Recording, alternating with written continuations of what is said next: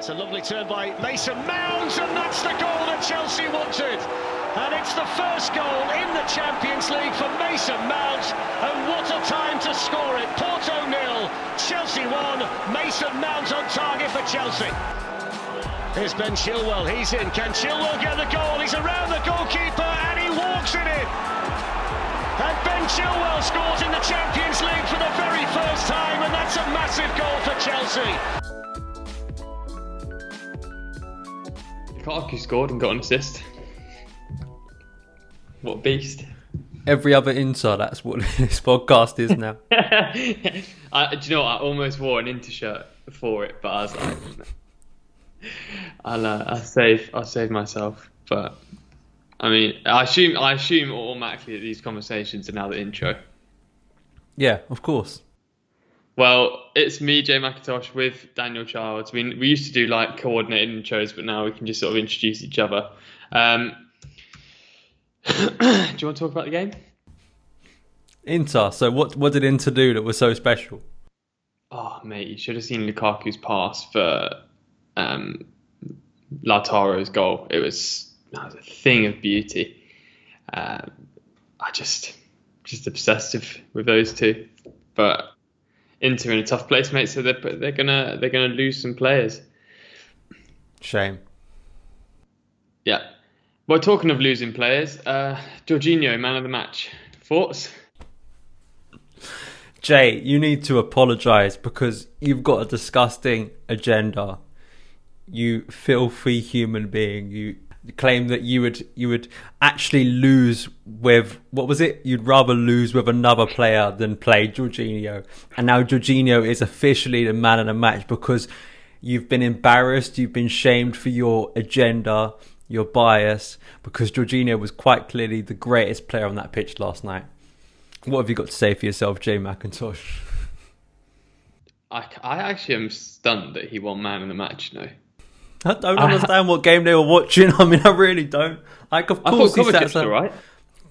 They were both all right.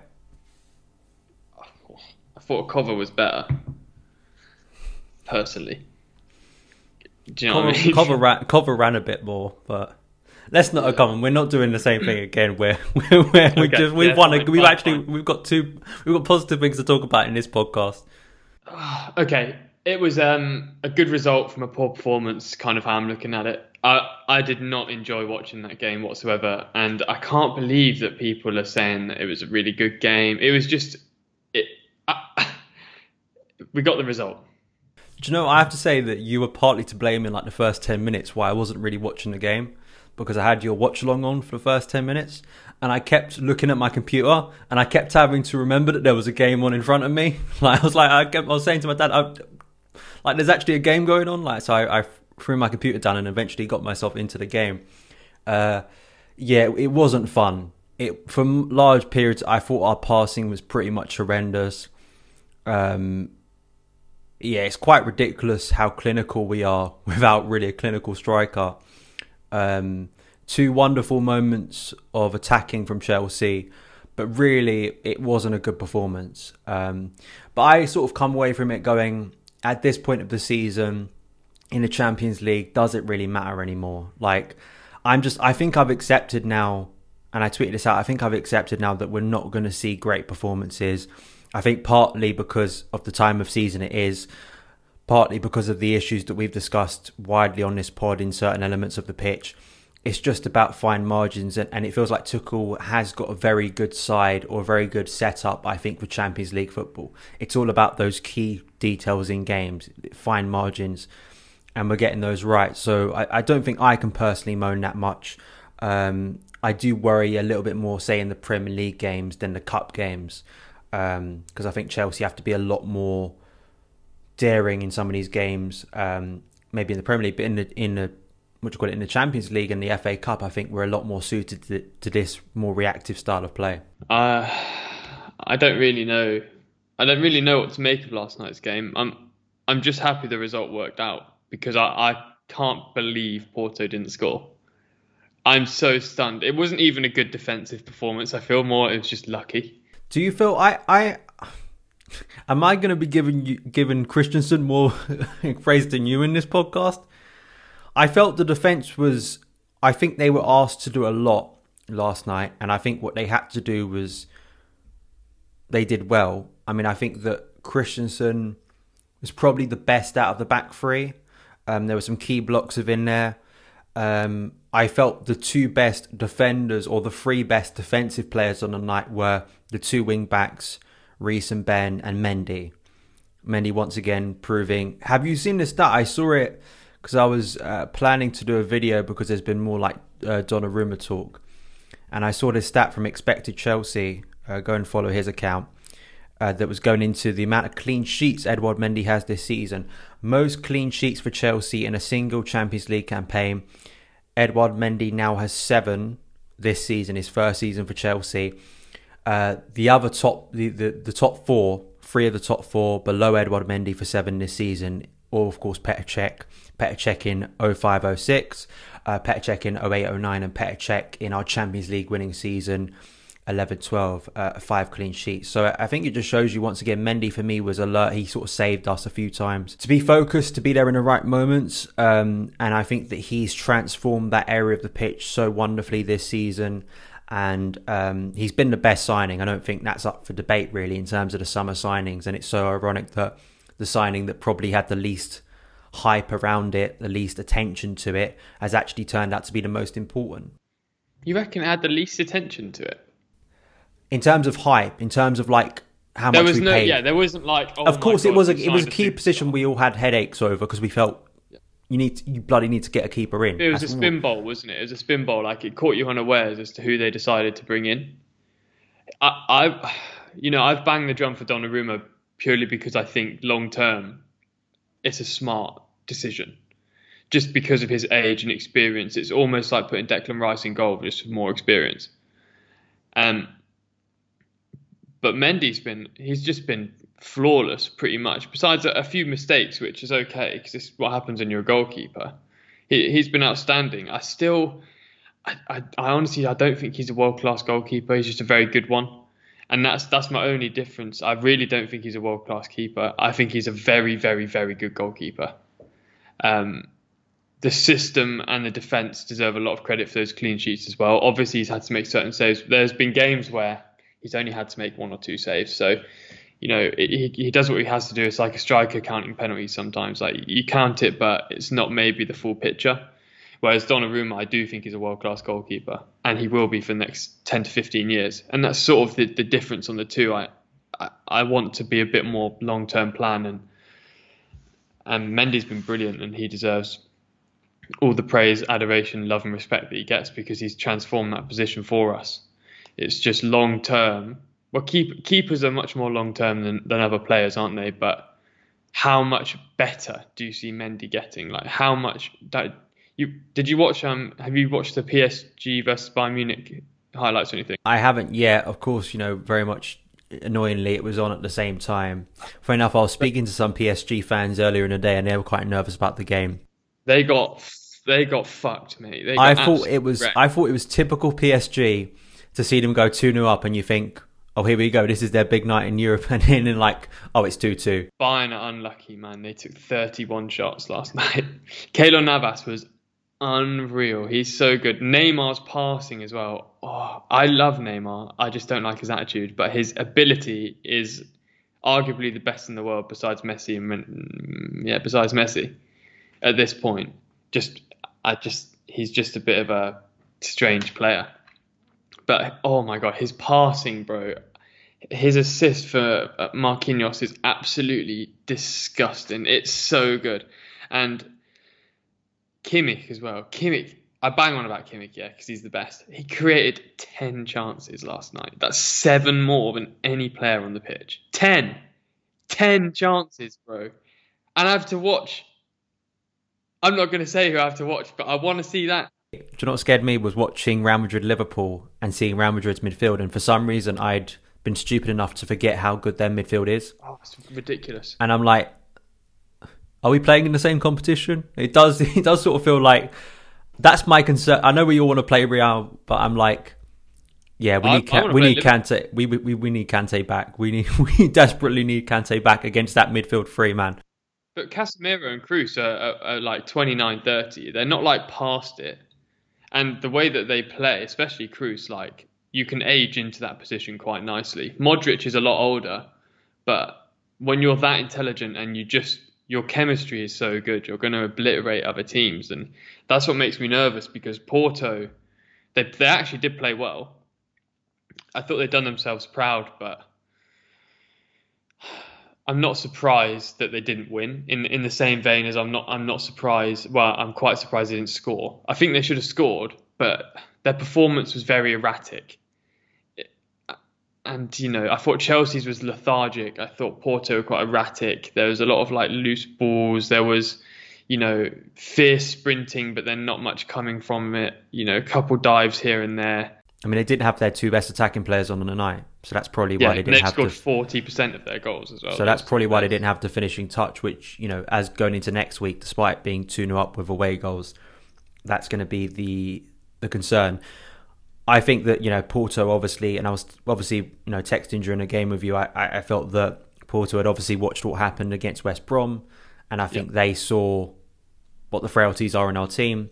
They pressed the midfield too, and our front three were completely isolated for the exception of the Mason goal. It felt like, I mean, the, space between I, I there's been so much discussion since that game about Kai and Timo, which maybe we can get into, but I don't think that front three was exactly helped last night. I think they spent large periods of the game. It felt like for large periods of that second half, we just literally were getting the ball back and booting it as far far down the pitch as possible. Well, it's the limitation of the system, isn't it? When you play with that flat pivot and then no sort of central ten, which is fine because that's sort of the makeup of the the, the formation. But it, yeah, it means that there's no like link between the midfield and the attack, and and that like I've, I'm gonna. I was thinking about how to tweet this because I know I'm just gonna get heat. But with Jorginho, like I like him, and I actually think he's a good player. Genuinely, I was really annoyed about the West Brom game, but that's that's because the performance was so bad. He's been excellent since Tuchel's been here. But primarily, the two things I struggle with him the most are well, actually, there's three things. One, mobility. He's just not very mobile. Two, I don't really like watching him. I, I know I know that sounds like quite petty, but aesthetically, it's not for me. Which doesn't make him a bad footballer. It's just not for me. There are certain players I don't like watching, certain players I do like watching. And then third, and most importantly, it's just I get so so frustrated because I know how good his his ability to play the ball is that I just I, I say it all the time. I just wish he was more expansive. I would be so okay for him to give the ball away if he was consistently trying things. Like I know Kroos is like one of the best midfielders of the last decade. Well, I've actually since 2000 actually, because he's got a World Cup, four Champions Leagues. I mean, there's nothing the guy hasn't won.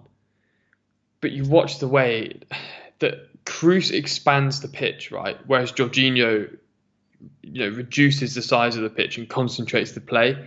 And, and sometimes that can be quite limiting. And I think you need then to have the ability to switch and turn to playing a more expansive game, which he doesn't maybe seem so willing to do. And that's why I get quite frustrated. It's the same with Kovacic, like am, amazing dribbler, press resistant. And someone said to me, I'm not going to name names, someone said to me, um, it seems now that if you're press resistant, that makes you a world class player in Twitter circles. And, you know, Kovacic can't really defend too well. He made a couple good tackles last night, doesn't shoot at all. And it's just, there's just frustrations with those two players. Like they're, they're both technically very gifted. Kovacic, again, put up brilliant stats. Jorginho put up good stats and got an assist. Like, it's just sometimes it's why stats can be misleading, especially if you watch it week in and week out. Yeah, I don't, I don't think either of those midfielders I can truly say. I don't think you can say they were bad. You can't call them. I don't think off the. I don't know what UEFA are doing. You know, uh, happy to see Jorginho given a a man of match performance, and maybe for some people that's ways they're thinking. But I don't think either of those two can be called influential last night in the sense of creatively, because that's their. You know, they're. You expect both of those players to be better offensively. You know, I'm like, what are your strengths in your game? It's going to be more creatively than it is defensively, and I don't. But you'll get a backlash for that because Jorginho got an assist and it was Kovacic's long ball that Corona fumbled that allowed Chilwell to get through. And hmm. that's kind of where the frustration and the argument is. It's like hmm. Jorginho but they don't do that enough. They don't do that enough for me. Like there's not that doesn't happen consistently. Like every as I say, I think I said this maybe in the last pod. Every five games, either of them will do something that you think that's exciting. That's what I want to see you do more, and they don't do it consistently enough for me. They don't play those passes enough. So that's where I think both of our frustration with these players comes. Is like you've quite clearly got it within you to do that. Um, and there's neither of us are calling these players useless. So I think that's we, we've just got back to where we were the other episode. I want to talk about Mason. I'm glad you mentioned Mason because I want to talk about Mason as well. Because currently, if I can get the page to load, I think there's I've put around six and a half k likes on my own head because I said he should be captain as of next season. Um, and I actually believe it. I say what I said, what I said, and no one's going to change my mind. Maybe vice captain for for next season, then captain the season after. Firstly, let's address his goal. Now, on the stream that I was running, the debate was was it a lucky finish, was it bad goalkeeping, or was it an outstanding finish? Now, I I like to lean on the side that I think it was just a simply outstanding finish, and he I believe he fully intended it to go there. He makes the goal for himself. Um, it's not one of those where it's put up on a plate for him. The turn is just sublime. It's extraordinary. You know, it's a it's a game changing moment. It's the first time Chelsea have been able to press up the pitch, and he said it himself post game. The moment that space opens up, you know, so many times I see Chelsea players get into that position and think, "I'm going to try and pass it. We're going to try and pass the ball in here." It's that ruthless side that players in this team need more. That Mount showed there. The moment that space opened up, it's like a striker. He just went right far corner. He saw Harry Kane score a similar goal at the weekend against Newcastle. The moment that space opens up in that far corner, I'm hitting it towards that corner. It was it was a precise finish. I know you could every now like everyone analyzes goalkeepers to the nth degree now with every single goal, and I do get a little bit frustrated at times because it's like sometimes a finisher, sometimes a striker or whoever's striking a shot, sometimes just a really good finish. You know, and sometimes I think players deserve more credit for that, and I don't want to take that away from Mason.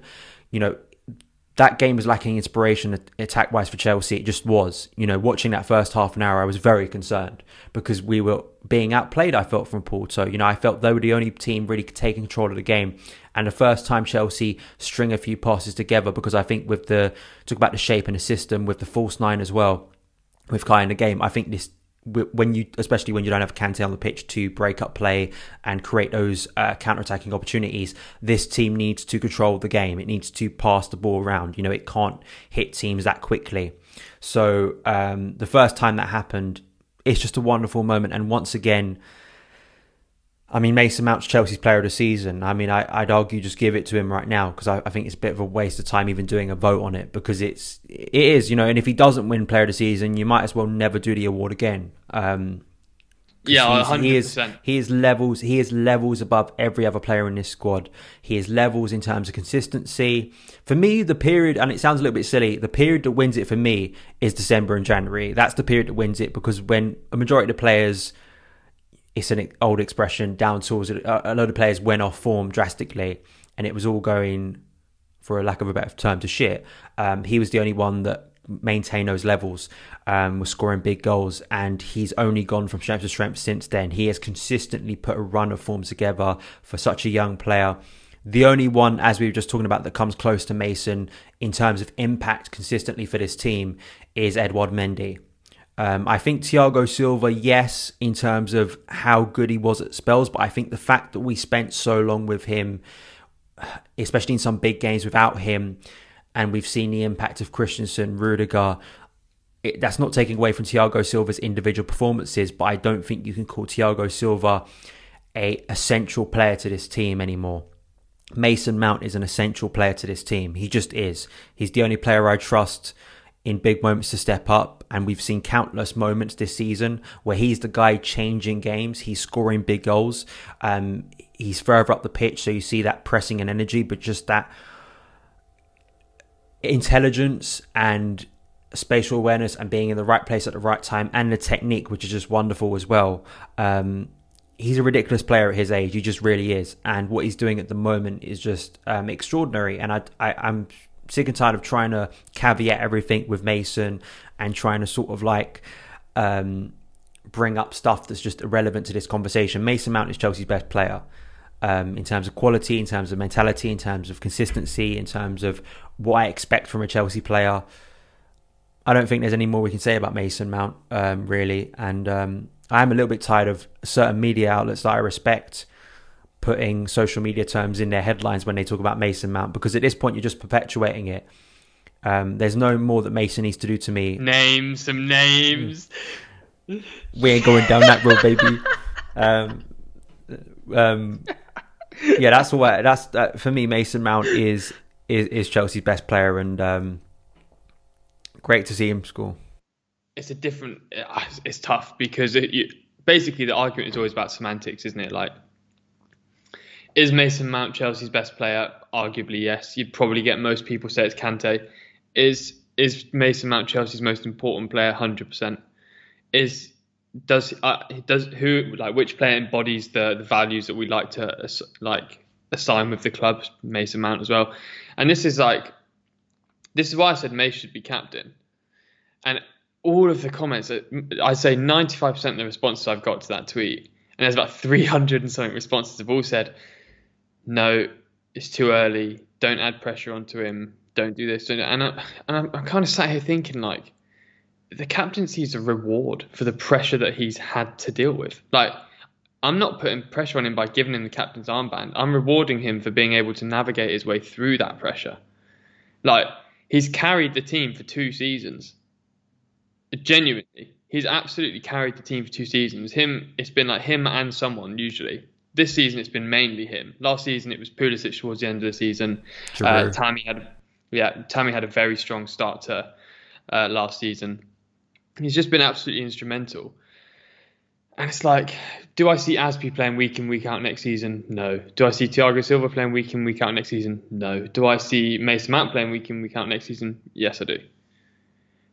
Do you know? Do do I think Thiago Silva's done enough in a Chelsea shirt to deserve being the captain? Not really.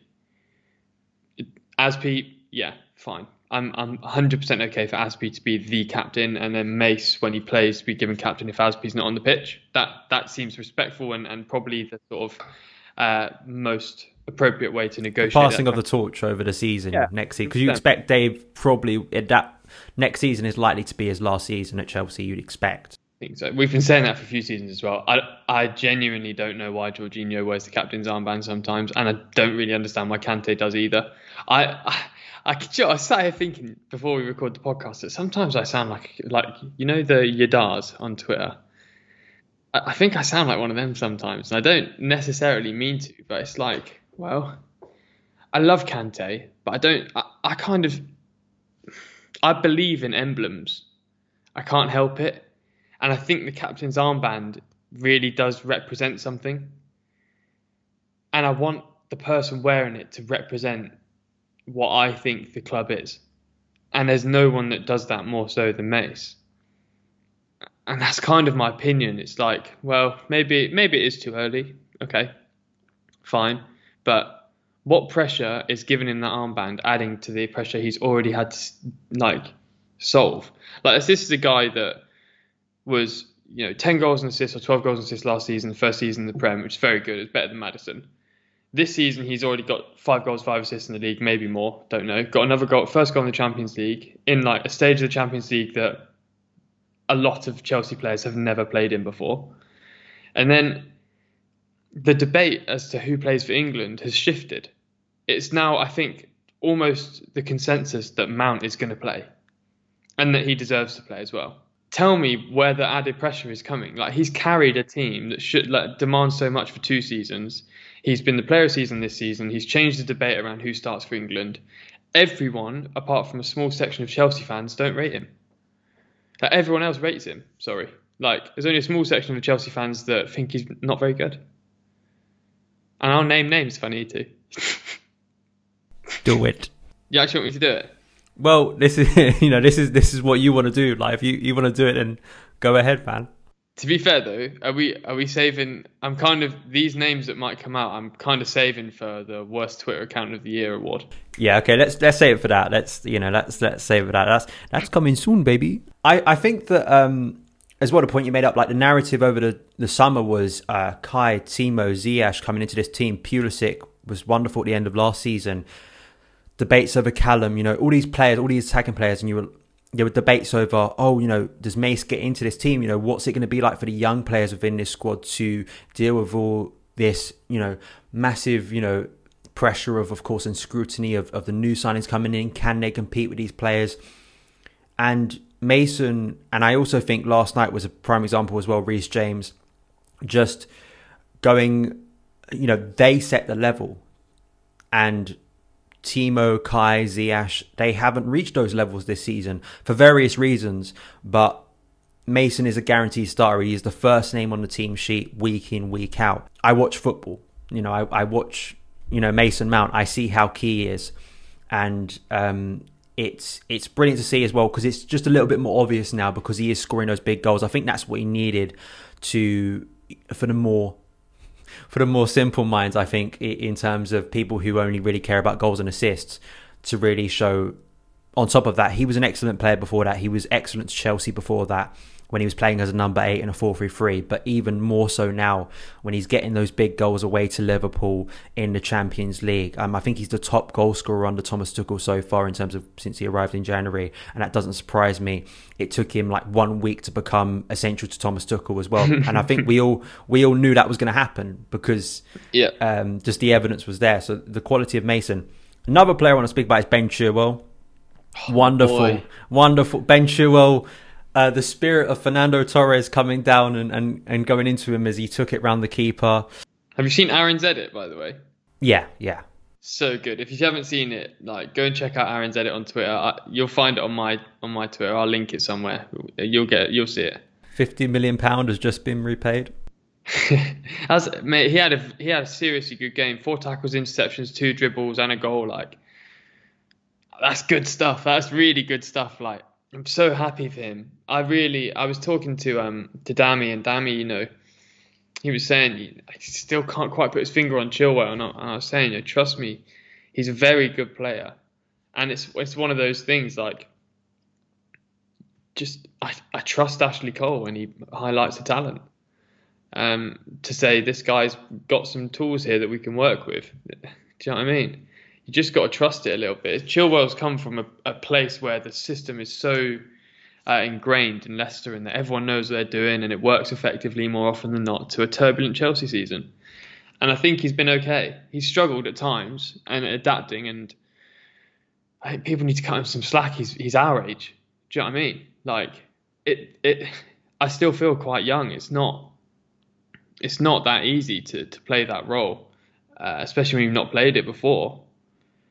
But goodness me, it makes us feel good after we said Chilwell should have been on instead of Alonso against West Brom because he'd have finished those chances, and then he comes on and, and well, he plays against Porto and scores, and he had a decent game. Um, you know, I don't want to spend too much time on Chilwell because I don't want to add fuel to the fire and talk about. It. I just kind of want him to quietly get on with it. Whereas with Reece, like like we're talking about with Mason, I think the argument has now been pretty securely made that Reece is the number one right back for England as well now, which is st- stunning, really. Well, he's, he's quite clearly better defensively. Like he's just he's someone you can trust. I think in a back four and also a back three. I'm not quite sure what Southgate's going to do at the moment because over the international break he tried the four three three. I think. I would still I would still take Trent though. Yeah, I would as well because if you play him as a wing back, he's probably got more protection and he can probably or get up the field. Mid. There's no there's no denying Trent's talent, right? And that's that's something that I think has been quite silly, as you know, as it always is in terms of a binary thing of saying a player is good or bad. Um, I just think Gary Neville made the best argument to me in terms of why Southgate either may not take Trent, which I actually think silly. I think you'd still want him in a squad, but may not start Trent in a massive game. And he said, "We're coming up against, say, France in a semi-final again." and Mbappe or a wide player for one of the big nations who plays as, as left wing for Germany, Sane, for instance, who do they want to come up against as at right back in a semi final where in European competition, in, in international competition, it's defined a bit like the Champions League in those small moments. It's not defined by total football most of the time, especially after a season. It's going to take a lot out of the players. It's defined in key moments of games. and personally, I think there's a reason why I think nearly all of those attackers would say I'd rather have Trent because this is the part of Trent's game that has been quite obvious for a few years. I remember when Chelsea played Liverpool Sarri's season, I think it was, and Edin scored that wonderful goal. And I was watching it. I was at uni at the time, and one of my best mates, Liverpool fan, and we were watching a game together. And I said, Trent's the one player that if I'm going towards this Liverpool team, and that was when Liverpool was starting to find their flow under Klopp. And I said, if there's one player I want to attack, it's going to be Trent because he's constantly out of position. And Carragher's done a lot of good analysis. Uh, Alex Scott as well. Ashley Cole too was speaking about Trent's movement. And Reece is just the complete opposite. You know, defensively, which once again these things to get demean in football because we love seeing uh, attacking fullbacks now. It's such a big part of the game, but you need to defend. You need to be able to defend. And Reece just, yeah, sure, he's got more protection with Dave behind him, but physically the way he bossed that game last night, um, just focus. Both Ben and him were just one on one. They were brilliant. Um, just those once again those fine details where you have to be spot on, where potentially you could give away a penalty or you know you could make that mistake that cost your team in the Champions League. Immaculate. And uh, Reece is another man. Like he he's he's a bit like the, the a majority of the squad really struggled during that winter period where he got injury an injury I believe that took him out for a few games. Um, but he's found form again, and he's found you know got to remember that he wasn't really starting for Tuchel in his first few games. So and now he's once again you're like who plays right wing back? It's going to be Reece James, isn't it? You know it is, and I think Ben's Ben's now asserted himself at left wing back because Ben I could go f- through several weeks of form that we've been speaking about on the podcast uh, Liverpool, Man United. Um, he didn't play either of the Atletico games, but he played against Leeds, and I defended him there because I, you know, I felt that he, overall he was still defensively doing a lot for Chelsea. Um, and again, away with England, he had a really good international break, and he's come back and he's had a really good game last night. So Ben is just good. Reese is good. I think they're so key defensively to the shape of the system on a night where Chelsea weren't at their best, as we've discussed, and and that's such a key thing um, going forward in those fine moments and defensively. I think both players deserve a lot of credit. Yeah, and just just to say as well, it's not like English bias on this podcast. It's just those players happen to stand out last night the most, and you know this season once again, the best players in the team have been the boys from Cobham. So it's like, how, how else do you actually address that issue apart from being head on? Like the best players come from the system because of all the things that we've spoken about over the last few weeks. Really, it's it's it just means that bit more, and that's kind of why I'm I'm quite keen to give like Guehi a shot next season, for example, because I just think I just think he deserves it, man. But with Trent, like he needs the Kimmich treatment. Like he needs to move into midfield. He'd be brilliant in there. Do you know what I mean? He would be so good in midfield because he can defend, just not very well. But in midfield, he might have a bit more time, and he can. His his ability to pass is so good. I just don't think as a right back in Klopp's system, he's going to get tanked because he's not actually that fast, and he's very very weak. He's not a particularly strong player. I mean, if you get someone like Mbappe in behind him, they're just going to rinse him because they're lightning fast and very strong, and also technically amazing. So Trent's Trent's going to struggle. It's going to knock his confidence. Reece doing really well, um, but I don't really know what else to say. I'm like, how you, how you feeling ahead of Palace? Hard to know because you expect once again quite a bit of rotation. Um, I don't think Kante will be starting, and I actually don't think he should be starting because it's a vital game for Chelsea. There's no denying that. I mean, I think that it, it's a game Chelsea simply have to win. With West Ham and Leicester playing each other, I think on the Sunday, um, with what Chelsea, what happened to Chelsea last weekend in the Premier League, there's no messing about. Um, I had a discussion with someone on Twitter about this on Sunday night when I watched Man United win and go like I don't know ten points clear of us, nine points clear of us. And I said, you know, there's no. We said this on the pod last week. There's no excuse for Chelsea. They have to get top four with the squad they have, and I don't want to hear anything about it. It was it was mission impossible because Chelsea put themselves in control of the top four race, and uh, West Brom, Palace, Brighton. These are games that Chelsea had to get nine points out of. We need to get six points before we face West Brom. I'm sorry, not West Brom, West Ham away on the 24th. So um, it's a big game for Chelsea. Um, it's a game Chelsea should be winning. I'm just intrigued rotation wise what he does. You know, does he bring back Marcus Alonso? Does he maybe bring Callum back into the side? Um, I don't think players like Timo Werner should be starting that game. Um, in my opinion, I just think it was a point I was going to bring up. I just don't think, and it's a, it's a fair point. Anyone alongside Mason Mount at the moment in that front three, it's up for debate. It's up for debate every single game. When I'm doing previews on my channel, I'm like, I'm shrugging my shoulders. I'm like, I don't really know because no one's asserting themselves in that position. I'd Some... like Tammy to have a shot. Oh, absolutely. Yeah, I think either Tammy or Giroud deserves a start in this game for me. Um, and I think that Timo's had so many chances to. I do think it's fair to point out that, as I said at the start when we when we started discussing this game, I said that um, the front three weren't really helped out in terms of getting the ball to them. I think if you play Cover and Georgie once again, I think the same thing probably will happen against um, Crystal Palace. Actually, I, you know, I don't um, think that's going to change, to be honest. And also, I, would like to see maybe Callum as the left winger because I, I, I think he deserves a start. He hasn't been starting at all. I think hopefully he's been recovered. Pulisic recovered quickly. Um, so potentially, I know we've, we've we discussed Pulisic last week, but just Ziyech too didn't feature at all last night. So you got some fresh players you could bring in there alongside Mason. I'm too worried to play Pulisic, and yeah. I'm not convinced that Ziyech has been that good. I'd probably go what we were discussing the other day. I think Callum Mason. Yeah, and Tammy. Tammy probably or Giroud or Giroud like English bias. Yeah, English bias. Yeah. Oh, Yadar FC podcast back once Over, again. overhyped, overhyped FC baby. Billy Gilmour in the midfield. Oh, I actually would play Billy Gilmour. I would play, but I was really upset when he wasn't. I was stunned when he wasn't I in was the squad. Pissed, so pissed, bro, so pissed. Ah. Oh. It's because you know me, mate. I'd rather lose with players I like than win with players I don't. So he keeps on saying it, you know. Does he?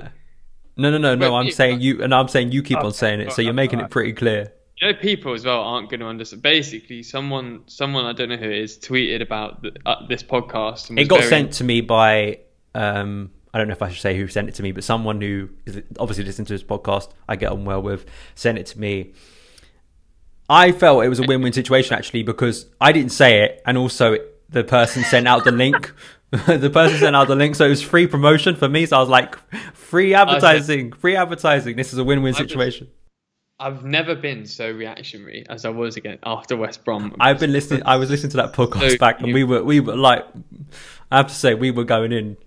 Yeah, I know, mate. I, I I've, I've sat and thought about it, and I was like, oh, I was definitely hot tempered, but don't regret it. I, no, definitely not. I said I said.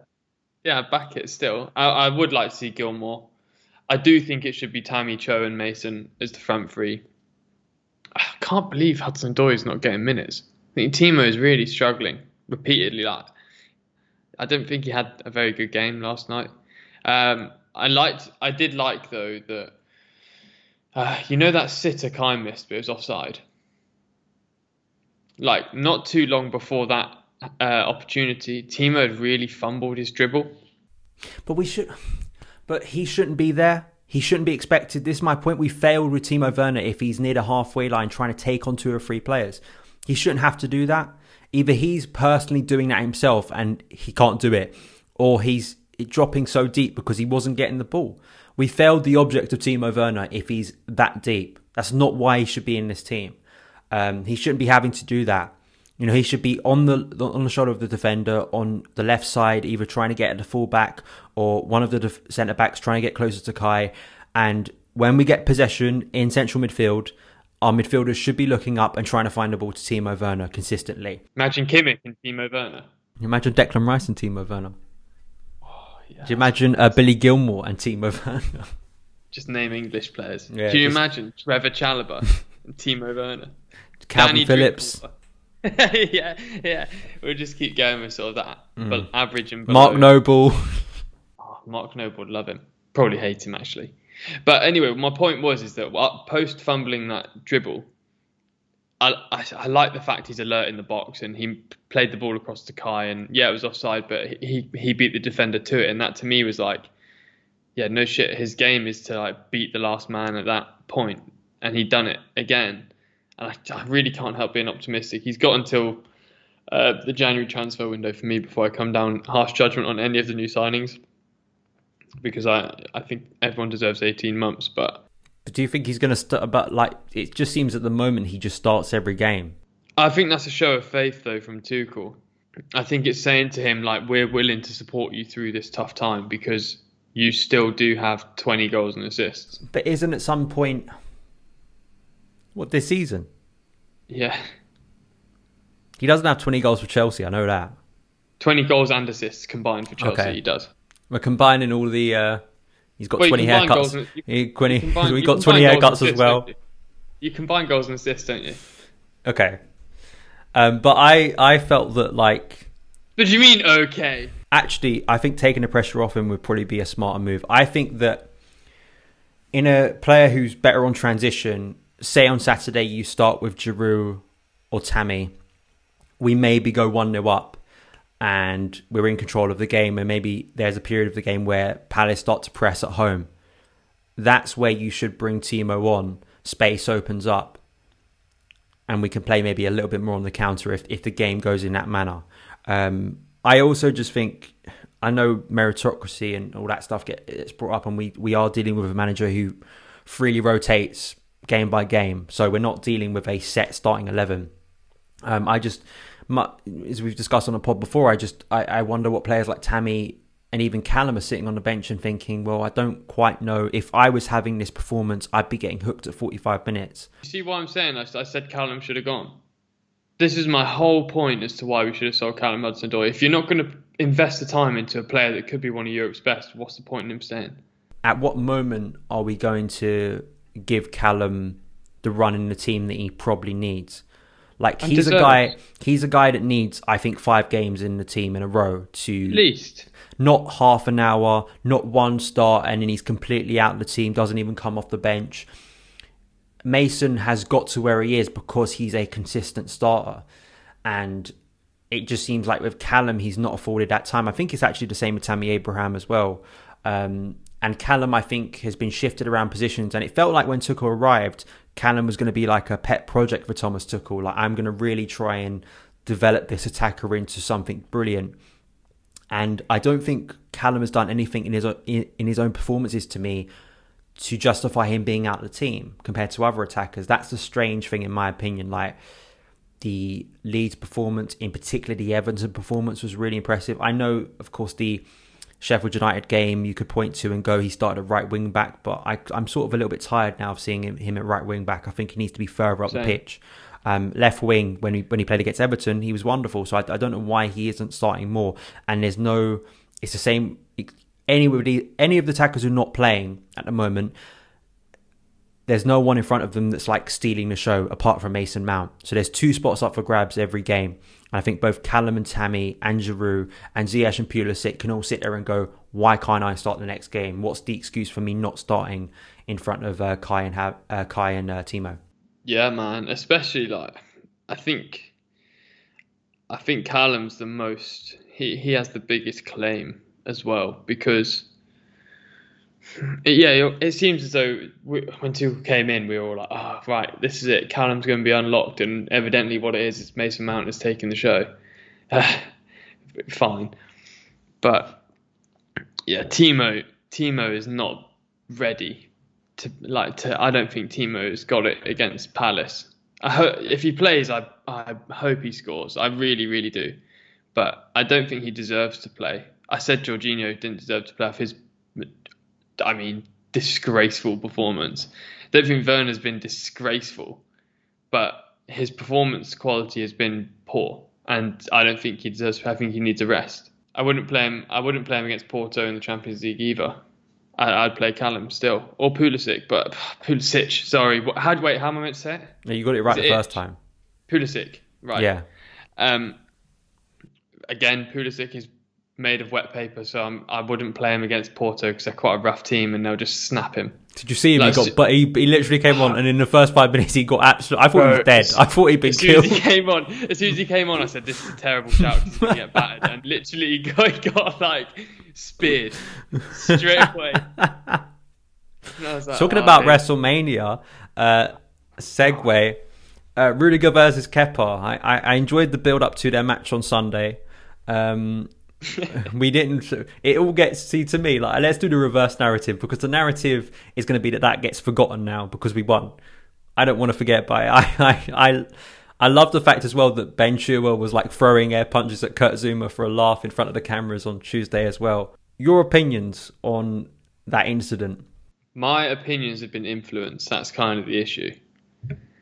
From from a, from an individual that from knows the very well- ITK. yeah, from from the ITK, um, and it's it's it's kind of people think Rudiger's a bit of a bully in and around the squad, from what I've heard.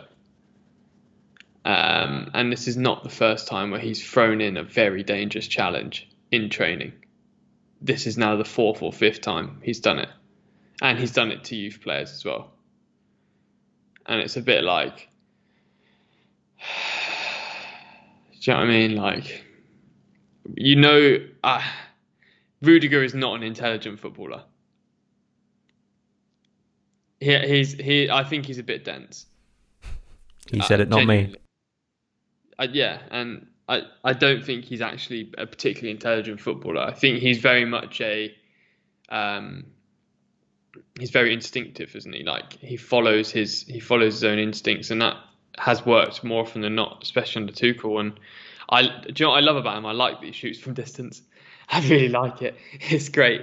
Um, but I just think sometimes the heat just needs to be turned down a bit or channeled in a way that's more effective. As we've spoken about before, Chelsea's need for a few bastards. We've only just we've just got hot-tempered guys. Like I, I really think it needs to be channeled. You know, everyone has opinions on Kepa, and he's gone for an awful lot. But let's be real, he's he's he was anyway a particularly arrogant guy. And you know, I imagine that when you get two people in, in a in a headspace that maybe isn't overly welcoming, they're going to clash. And if you're throwing in a huge tackle on a goalkeeper, like what are you doing? Because apparently it started on Saturday on the bench between them. Apparently they shared because apparently Kepa and Rudiger are obviously the most vocal on the bench. I wonder psychologically for Kepa, someone who probably still feels isolated, how an incident like that's going to make him feel. Um, He needs And- to go. yeah, he d- he does need to go, but um, it's weird because you're like Rudiger has on the pitch responded as I wanted him to when all that noise came out in January, um, and it was the thing I said at the time. As someone who was always more favourable to Rudiger, I was like, you need to prove your worth. You know, you need to prove that whatever happened, whatever did or did not happen, you need to prove that you're worthy of being a starter in this team if that's what you believe. Um, and he has, you know, he he's that back three is the best back three Chelsea have currently, and Rudiger's a massive part of that. His performance levels on the pitch have been brilliant, but it's that other side of it too that we know about um, publicly. Also, people who know stuff is that there is a side to Rudiger's character that is confrontational, and I don't think that's all negative in an elite sport, you know, elite sporting environment. Um, but you know, there's no smoke without fire, and I think if the same individual keeps on, if it keeps on happening at once, you can maybe dismiss, as you've discussed, multiple times it happening. Um, and Matt Law wrote a really good piece when Tuchel arrived that like Rudiger can be a great f- friend or a very bad foe for a coach in a dressing room um, during his career. So at the moment, he's quite clearly on the right side of that spectrum. I'll just say generally in terms of spats around Chelsea, just to finish this point off, is that and this is going to sound really negative after we've just won a big game, but I, I think that just what happened earlier in the season, there'll be a sense as happened as has happened recently in Chelsea history for a lot of the time Abramovich has been here, is that behaviour gets vindicated and justified by decision making of the hierarchy. That's what I will say. Um, so don't be surprised if things happen in the future that have happened before. That's what I'm going to say on that. Um, and why it gets back to my trust level and players in this squad that why Mason Mount's the player I trust the most. Yeah, mate. I don't know what to add to that. It's just more, just I just think there's some characters in the dressing room that wouldn't be my, you know, I wouldn't have them in there personally. But let's talk about Chelsea women. Go for it. Six 0 against Birmingham. Uh, Sam Kerr just she wakes up, she scores goals, she goes scores home. goals, yeah. wakes up, scores more goals, goes home. Uh, I did see on Twitter, and I think the before recording this podcast, there's I think the Chelsea Women's Social posted this um, about oh, what a good platform that is. Wonder it really good. Into. I mean, I, have heard it's good. I don't know the people involved, but I've heard it's a really good site you should be following.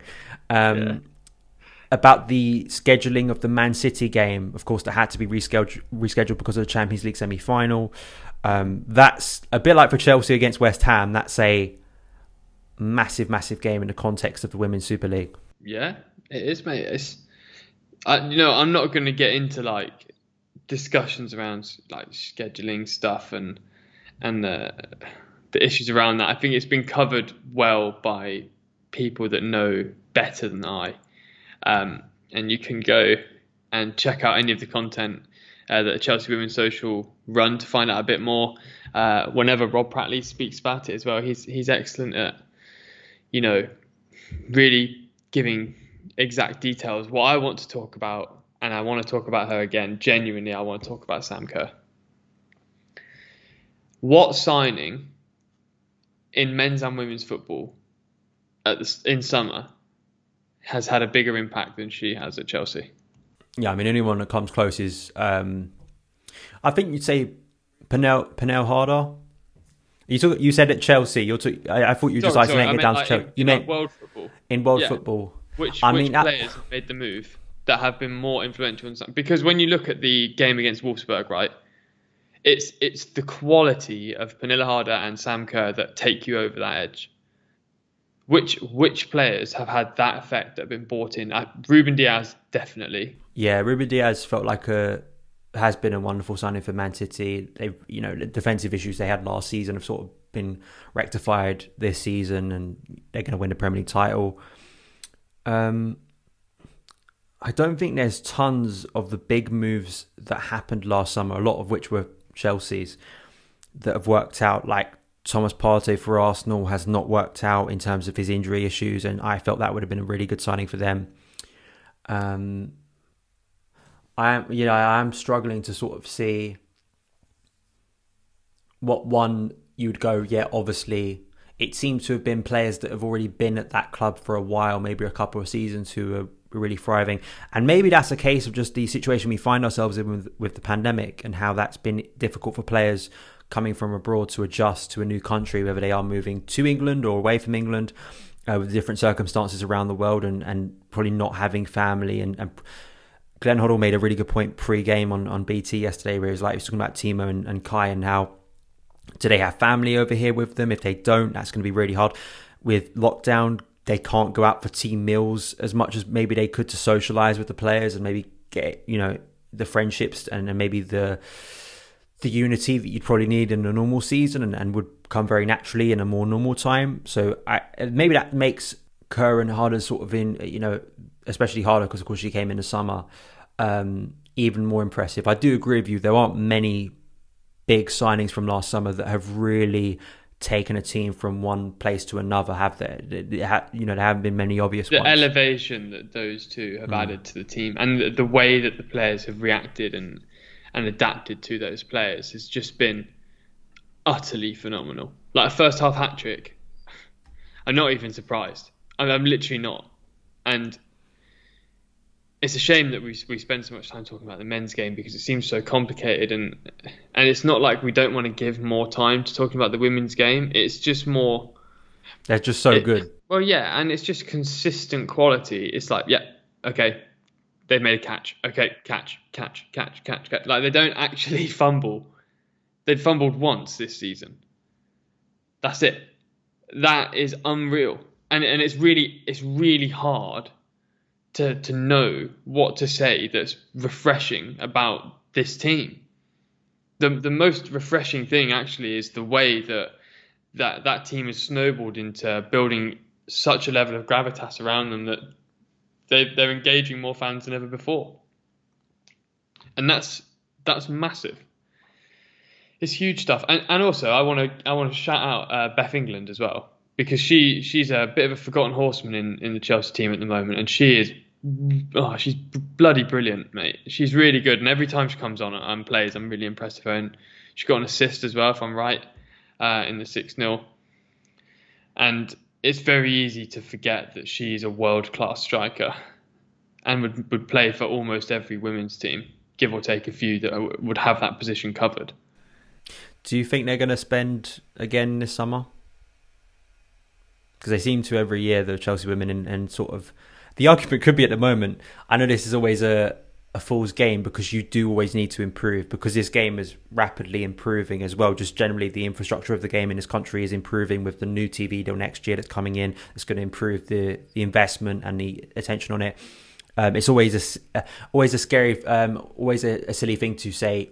There's nowhere we need to improve because that's when you fall behind. But given where the women's game is, given where Chelsea sit in the English game, um, is there anywhere to improve this squad because it just feels so perfect and so as we said i think we said this last week it's so there's no um, dead weight in this squad. There's no it's very efficient isn't it's it? it's very efficient. It, it seems even the players that you'd call rotational players or sporadic players that come in every now and then fill their roles wonderfully uh, to a great level as well. So I, i'm not quite sure where they'd go out to investors as heavily because they've invested heavily on the attack. Players like Kerr, Kirby, and Harder that you think can go for years. Yeah, this is like the one. This summer transfer window is like the one where you can let the team marinate for a bit longer.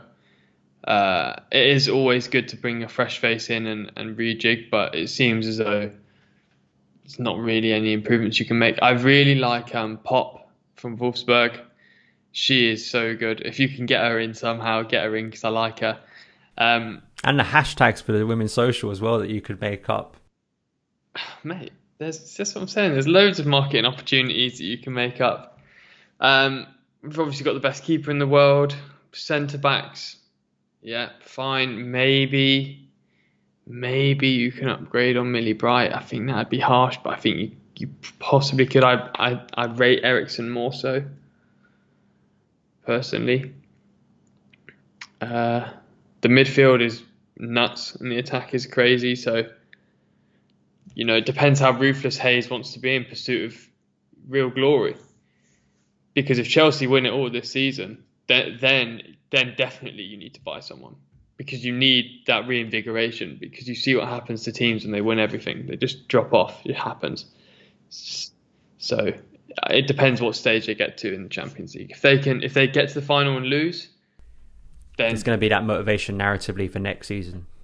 Yeah, yeah, you bring someone in, the last piece of the puzzle kind of narrative that okay, now now watch, like we're going for it, because especially if they don't win the Champions League but win the league again, I would be so fine with Chelsea coming third in the league and really roofing it for the Champions League, and and being being you know two 0 up and aiming for ten every time. And that's what I like about them as well. You know, they don't stop scoring when they're they're winning.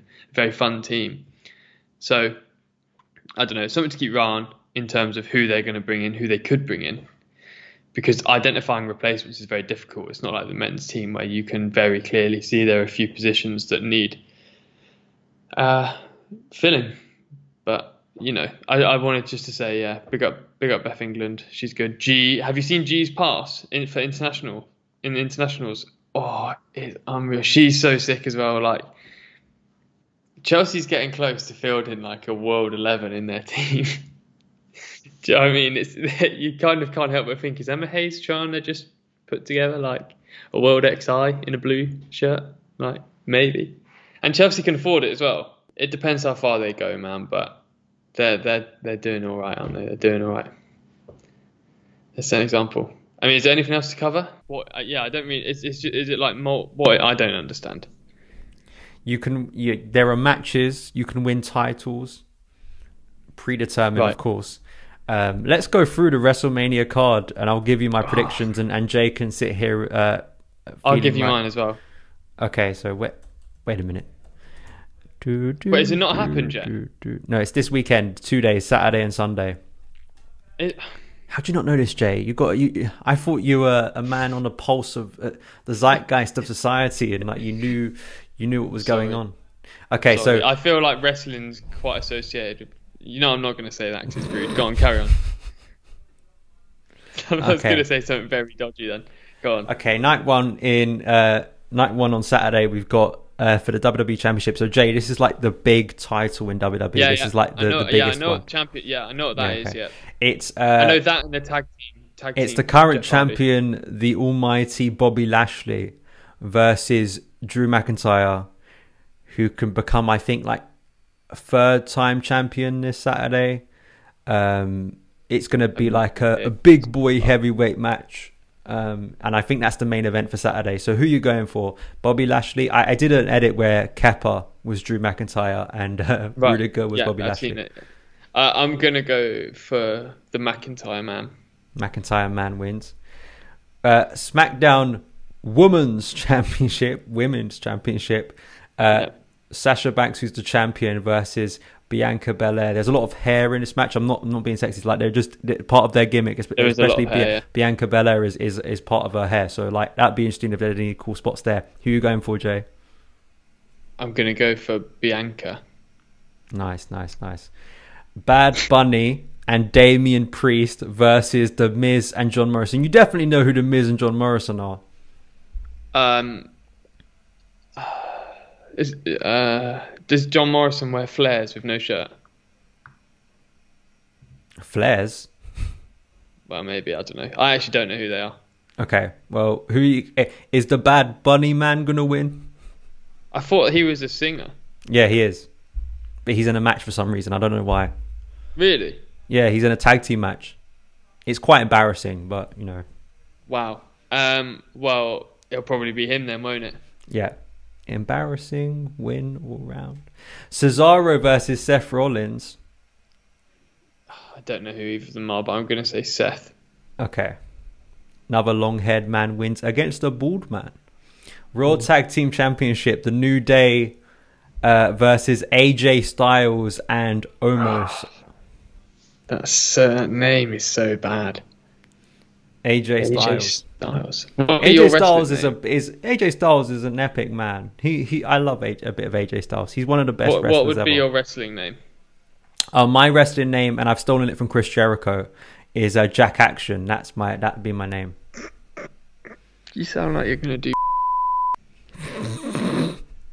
Okay, I think that's where we actually end today's podcast. Oh yeah, that'll be um, cut out. He's ruined it. He's out, ruined maybe. it. He's ruined it. Sorry, sorry, sorry. I'm sorry, but it does. Jack Action.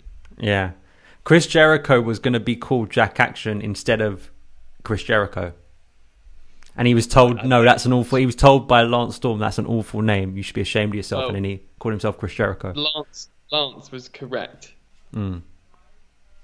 Well, we've done some WrestleMania predictions. Um, Jay, do you want to start World War Three by calling out any more Twitter accounts? Because you you No, you no, I'm not the doing audience. it. I'm gonna save it. I'm gonna save it for when we do the Every Other Sunday awards. Okay, so just a little bit of shameless self promotion for what you guys can expect on the podcast. Um, I teased it. I sort of released the the, the, the for all five of you that are listening after the for all five. Yeah. Uh, we're looking for sponsors on on this podcast for the future. So if anyone's out there wants to, um. Anyway, uh, so future podcasts you guys can be excited for. Obviously, post game, we're going to be doing that for the rest of the season. But we got some special sort of like episodes that we've been sort of planning. One of them is the every other Sunday in the multiverse of standards. So basically, what this will be is a what if podcast, and basically going through key moments in modern Chelsea history and asking and sort of theorizing what would have happened if it went in a different direction, positive or negative. Yeah, and do you want me to say? Oh, well, we've already said as well. We're going to do an Every Other Sunday awards at the end of the season. It's not like One it's not like the boring awards. It's actually Oh yeah, yeah, yeah, yeah, definitely not. I also, obviously, we're just riffing now. I reckon we can do like a, we can let if we come up with a poll, and then we can say which award did people want to like be included, then whichever one's the most popular. We can do that, but I am sorry for my expletives. I couldn't help it. I really couldn't help it.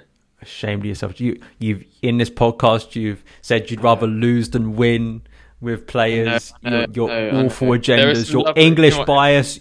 You know, revealing yourself to be a Yadara as well. Some taking- people like actually I say some everyone that listens to this podcast is, is genuinely lovely. Like I've had so many nice messages from people and they've got to listen to me drivel on about just to be fair though when it gets like post an hour I'm kind of like probably this is this is the part I love. This is the part I love of the podcast. It's my favorite part of the podcast, where it just goes off the rails and we have nothing to speak about. people have probably gone now. Like Finally, what are you drinking? Because you brought up. I didn't start recording when you announced what, Uh. what whatever you're drinking today. This is another part of the podcast. I was drinking a, a raspberry and lemon tea. What were you I, drinking? I was drinking a a cap a small cappuccino, and Any I, oat milk? no. You make me sick. What, what do you think? Almond milk. I'm a big fan of in my protein shake, but um, Nah, and oat, milk, oat milk slaps. it does. It And really. then also my my Gymshark water. Tank. yeah. Well, I mean, Wrap I'm it up. sorry man. for every, I'm sorry for everyone that's had to deal with the post-hour pod. Uh, I re- do you know what? One day we should get like a proper editor, so then when we go past an hour, there's like a little jingle. There's like the post-hour pod. This is it's like when you go into like you know like when you go past the curfew on TV and like suddenly it gets all Yeah, like yeah, yeah. twelve Awesome. o'clock on TV and it's like you shouldn't be watching. T- it's like almost the TV is saying to you those embarrassing like poker shows like past on ITV like you shouldn't be watching this. Like you should just go to bed. yeah. Well, if you've like the Ricky Gervais show podcast back in like whenever that came out, obviously, I think that when that came out, it had like 250 million downloads or something insane. Like it's one that I think it still might be besides Rogan the biggest podcast of all time. And Ricky Gervais used to just make up his own like jingle for like Monkey News. Yeah.